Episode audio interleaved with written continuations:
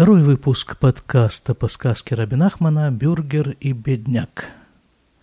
В начале этой сказки речь идет о двух основных персонажах – богач и бедняк. Я сразу же напомню, что эти определения иносказательные.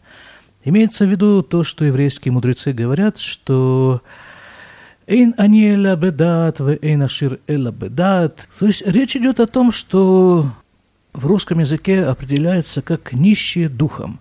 Вот это и есть бедняк, а его сосед бюргер – это совершенно противоположное ему явление. Богач духа. Проще говоря, цадик – праведник. И вот они живут по соседству. Почему они живут по соседству? Да потому что, как и во всех сказках Раби Нахмана, все персонажи сказки можно рассматривать как различные структуры или различные временные состояния одного и того же человека. Ну вот человек, то он пребывает э, в состоянии, как бы в шкуре богача, богача духом, а иногда бывают, э, бывают всякие моменты в жизни – Просто жизнь, она штука скользкая. Время от времени падаешь и синяки себе набиваешь и шишки. И вот там, когда лежишь, э, сидишь внизу на этом скользком льду и потираешь ушибленное место, вот тогда и, и пребываешь э, в шкуре второго персонажа, бедняка. Итак, жили два вот этих вот персонажа по соседству – и богач, как это, в общем-то, и подобает богачу, тем более богачу духа, он время от времени делился со своим соседом, ну, подбрасывал ему там что-то. И вот как-то однажды снится Бюргеру сон. Приходят к нему домой люди и начинают упаковывать его вещи. А людей много так, что как бы сопротивляться им сложно. Он просто спрашивает их, а что это вы тут делаете? А они ему говорят, да вот вещи пакуем, сейчас упакуем все и унесем вот туда, твоему соседу, бедному. Ну, как-то загрустил богач очень сильно, а потом проснулся.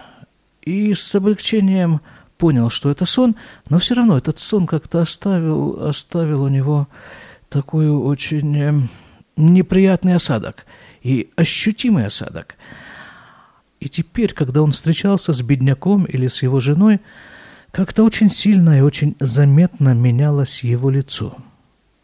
И кроме того, он начал подбрасывать им более крупные суммы.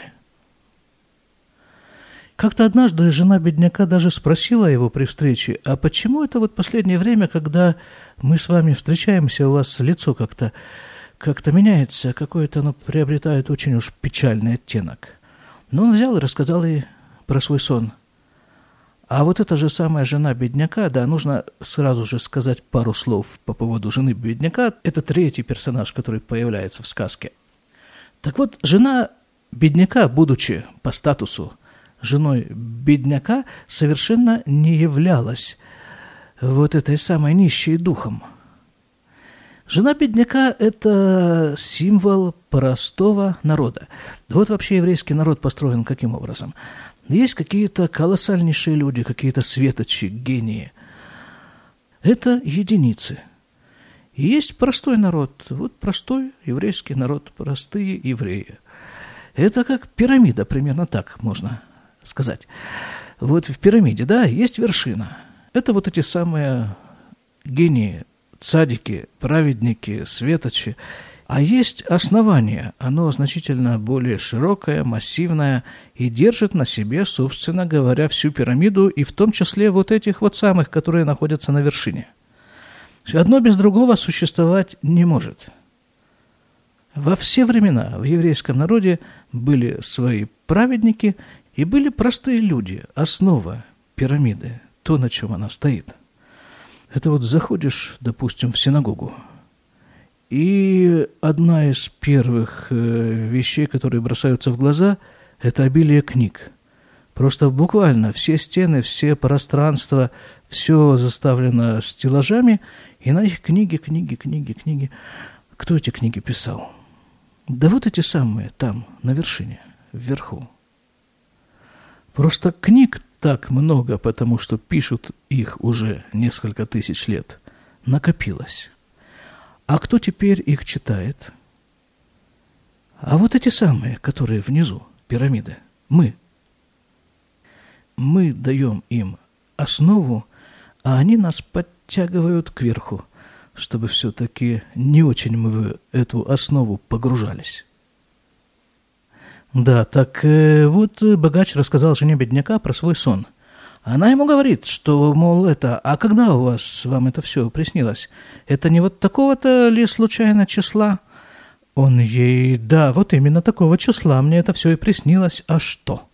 Она ему говорит, так вот дело в том, что и мне тоже. Вот в этот день приснилось, э, приснилось тоже нечто. И рассказала ему свой сон. Говорит, приходят ко мне люди домой и начинают упаковывать мои вещи. Я их тоже спрашиваю, а чего вы, зачем вы их упаковываете? И ей говорят, вот сейчас упакуем все и снесем твоему соседу, вот этому вот, за забором. Так что, понимаете, это же сон полная ерунда, и не верьте вы ему совершенно.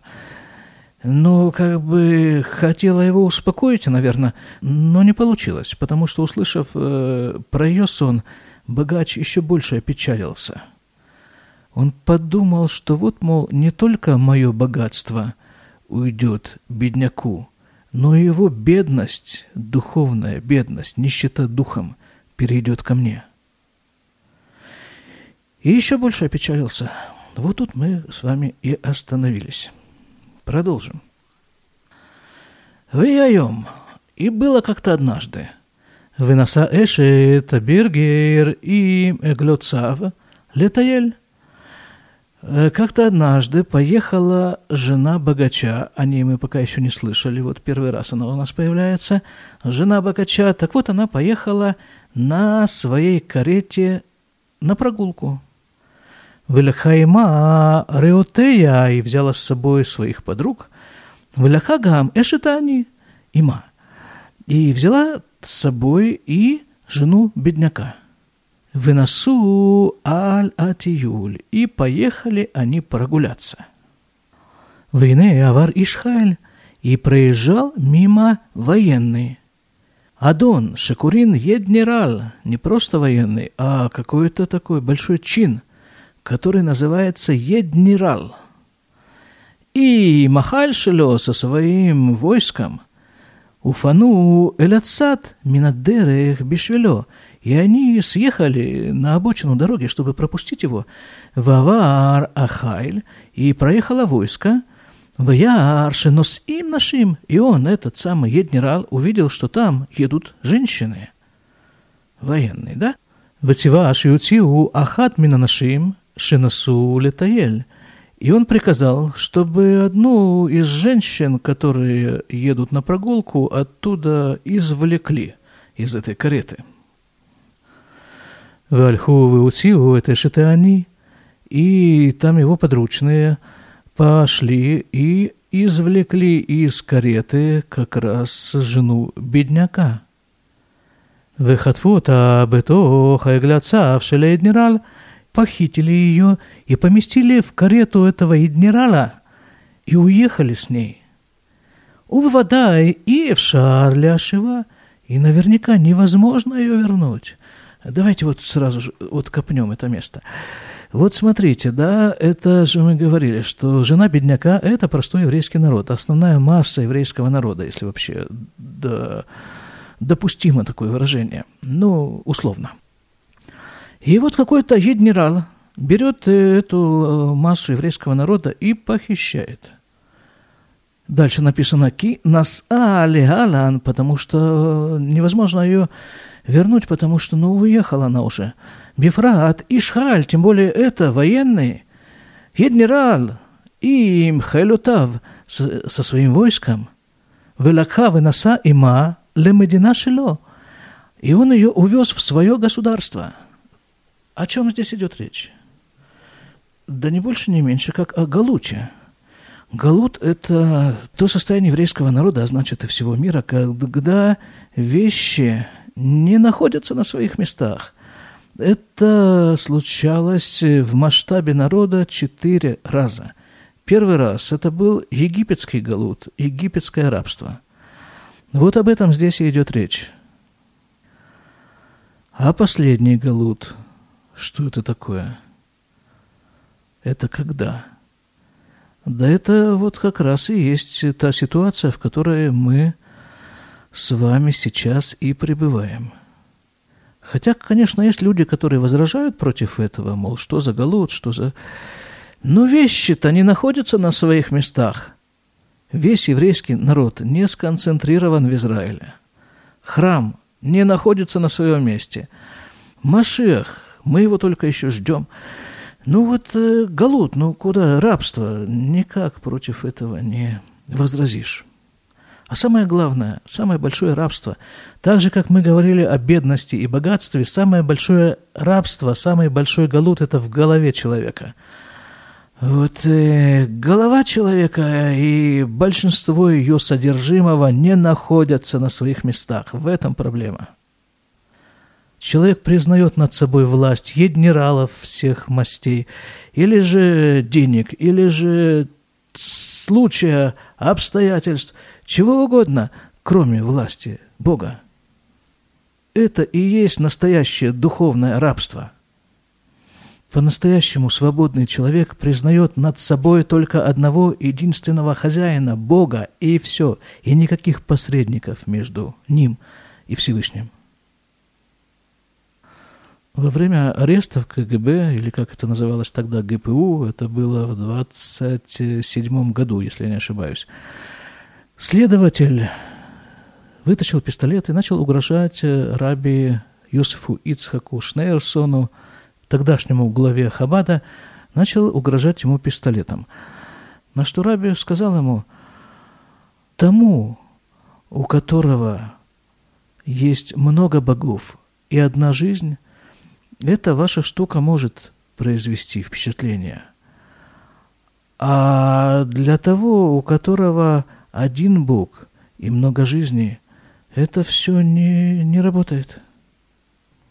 Вернемся к тексту. Итак, генерал похитил, похитил жену бедняка и увез ее в дальние страны, в дальнюю страну. В Ягита Ират Шамаема а она была очень богобоязненна. Влюрацта лишмо локляль и не хотела его совершенно слушать. Вайта бухамеод и очень сильно плакала.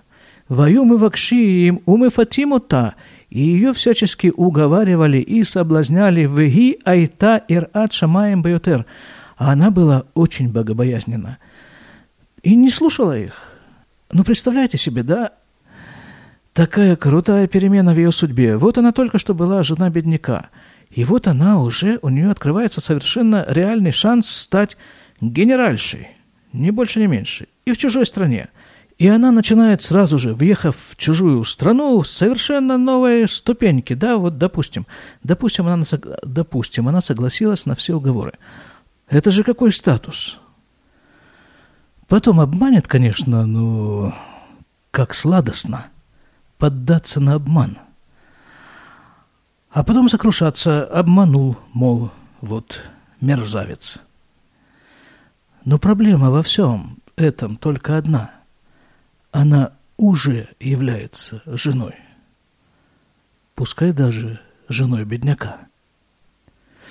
Понимаете, вот, вот когда человек находится не на своем месте, вернемся еще к этой теме – человек находится не на своем месте. Где-то в глубине, в самой глубине своей души он понимает, что это не его место. И что вообще-то ему нужно прямо сейчас взять и начинать направляться в сторону его места. Хотя бы сделать первый шаг в этом направлении. Но это в глубине – а над этой глубиной души находятся еще всякие слои. Это ряска, тина, всякие включения такие. Да, и вот они мешают. они очень сильно мешают. А чем они мешают? Тем, что обращают на себя внимание этого человека, отвлекают его на себя. И он занимается в основном разгребанием этой тины, ряски, ила и прочих, э, прочих э, вещей, которые заслоняют глубину души. А как он это делает? Да, примерно так. Вот хорошо размышляет такой человек. Допустим, да, допустим. Я живу здесь, пускай это не моя среда, это не мое место. И окружение это не мое, пускай, да, но я живу здесь. Значит, мне нужно как-то с этим войти в некий резонанс. И он изо всех сил пытается этим заниматься. То есть, ну вот, в каждом обществе приняты какие-то свои условности, какие-то свои правила поведения, так их условно назовем. Значит, он начинает смеяться в том месте, где положено смеяться, или там говорить какие-то вещи, которые положено говорить в этом обществе в определенных ситуациях. И, в общем-то, вот так вот, в основном смотреть не вглубь своей души, а по сторонам. А что вот народ, что он делает, вот то и я буду делать, да?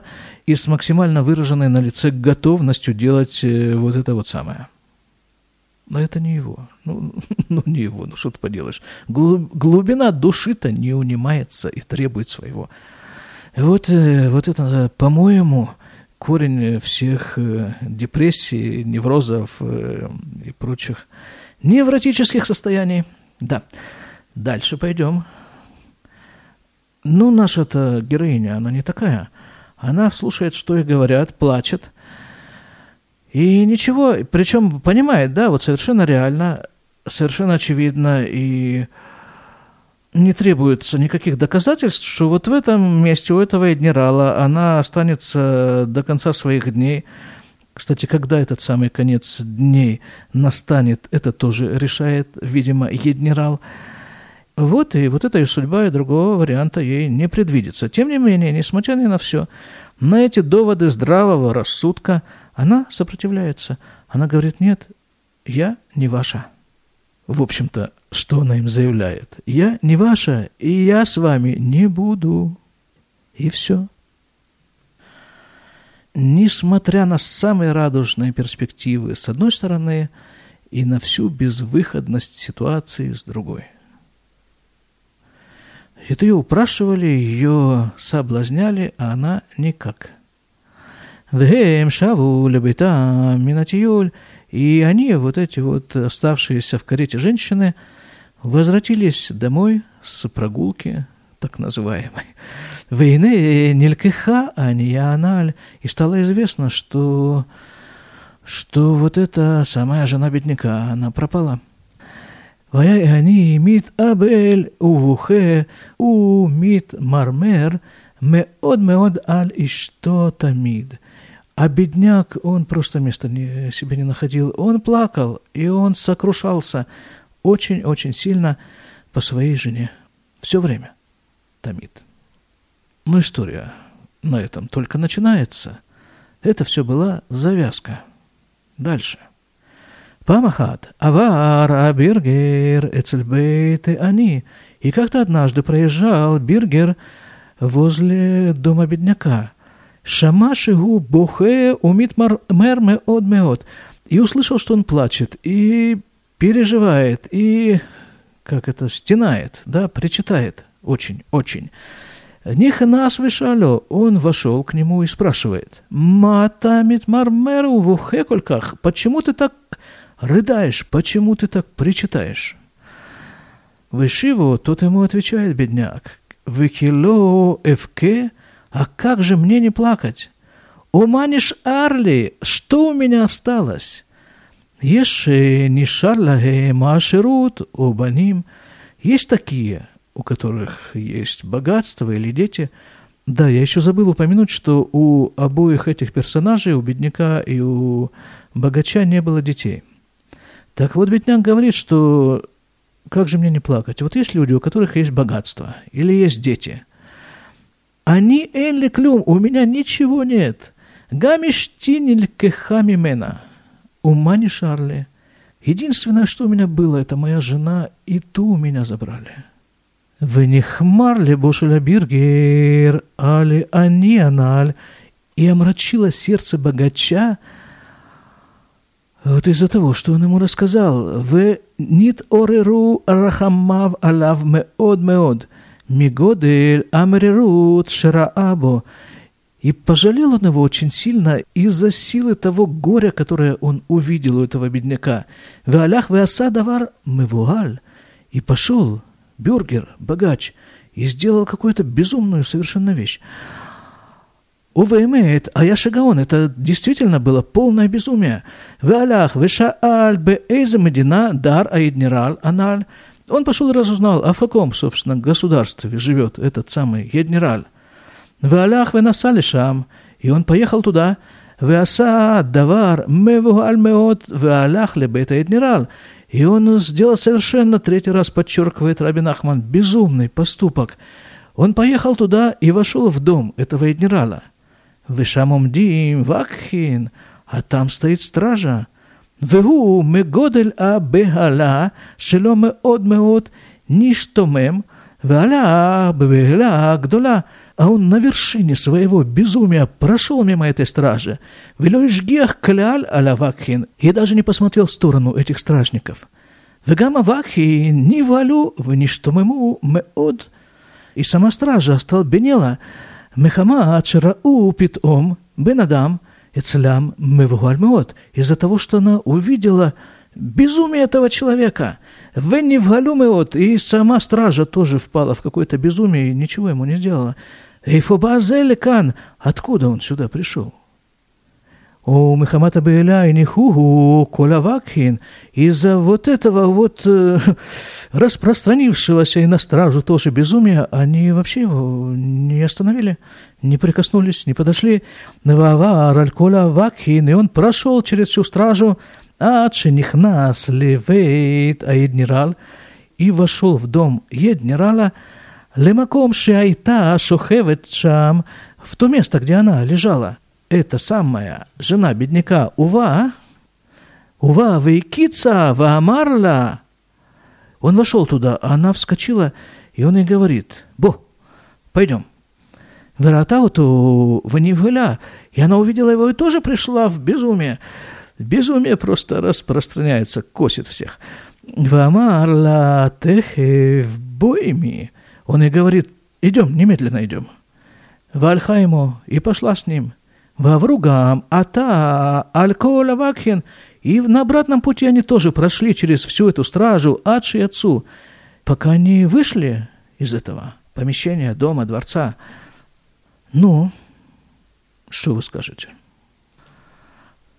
Мы уже затрагивали эту тему неоднократно. Мы время от времени тут с вами поем песнь безумию, славим его в определенных ситуациях – в определенных ситуациях необходимо быть безумным.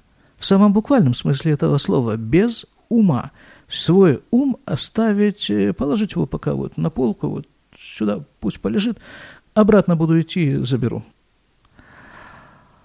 А, в общем-то, если вернуться к этой теме Галута, то вот это именно и есть выход из Галута, выход из рабства, выход из Египта, Потому что что было такое выход из Египта? Написано у мудрецов, что до того момента, когда 3 миллиона евреев, 600 тысяч взрослых мужчин с детьми, женами, стариками, до того момента, когда они вышли из Египта, ни один раб не мог пересечь его границы. Это предприятие, выход из Египта, было чистейшей, безумнейшей авантюрой, не поддающейся никакому расчету, рассудку, раз э, чему бы то ни было. Это вот это вот как раз и есть. Выход из Египта, выход из рабства должен осуществляться в состоянии некоего помешательства. Потому что рассудок же, он постоянно шепчет, что, ну, хорошо, конечно, рабство, но тем не менее, что значит рабство – ну, худо-бедно хозяин тебя кормит, да, он же не может тебя не кормить. Ты ему нужен как рабочая сила, как раб ты ему нужен. Он кормит свою лошадь, заодно кормит тебя. То есть еда у тебя есть, да? Какие-то минимальные условия существования он тебе тоже из этих же соображений дает. Лошади стоило, и тебе там тоже какую-то крышу над головой, что-то. О здоровье так или иначе он твоем тоже заботится. Э, так что, в общем-то, ничего, он тебе там поддерживает базовые условия существования. Евреи, выйдя уже из Египта, через какое-то время начали вспоминать с большой ностальгией котлы с мясом, которые они там ели в Египте. Почему-то есть у человека тоска по рабству. Вот это, наверное, и держит его в рабстве. Значительно сильнее, чем какие-то заборы, кандалы, законы государственные, рабовладельческого строя. Ну, давайте еще одну фразу и будем заканчивать. «Ве азай техев неваль, венизкар маши аса даварказе». И вот когда они оттуда уже вышли, вот тут он опомнился, да? Помните, вот там на полочке мы оставили ум, так вот он за него опять взялся. Он как бы опять не, вот это вот схлынуло на него, с него постепенно безумное состояние, и он подумал, как это я такое сделал? Выявин, чтобы вода, и техев, и насыраж гадоль. И он подумал, он понял, что наверняка сейчас поднимется большой шум. Вехена, ва. И так и было. Шина Саша, Амтехев, Раш, Гадоль, Эцеля Еднирал. Там поднялся большой шум у этого Еднирала. А вот тут вот мы закончим. Вот э, в таком экшене. Посмотрим в следующий раз, как он с помощью своего ума будет справляться с э, последствиями своего же безумного поступка. До свидания.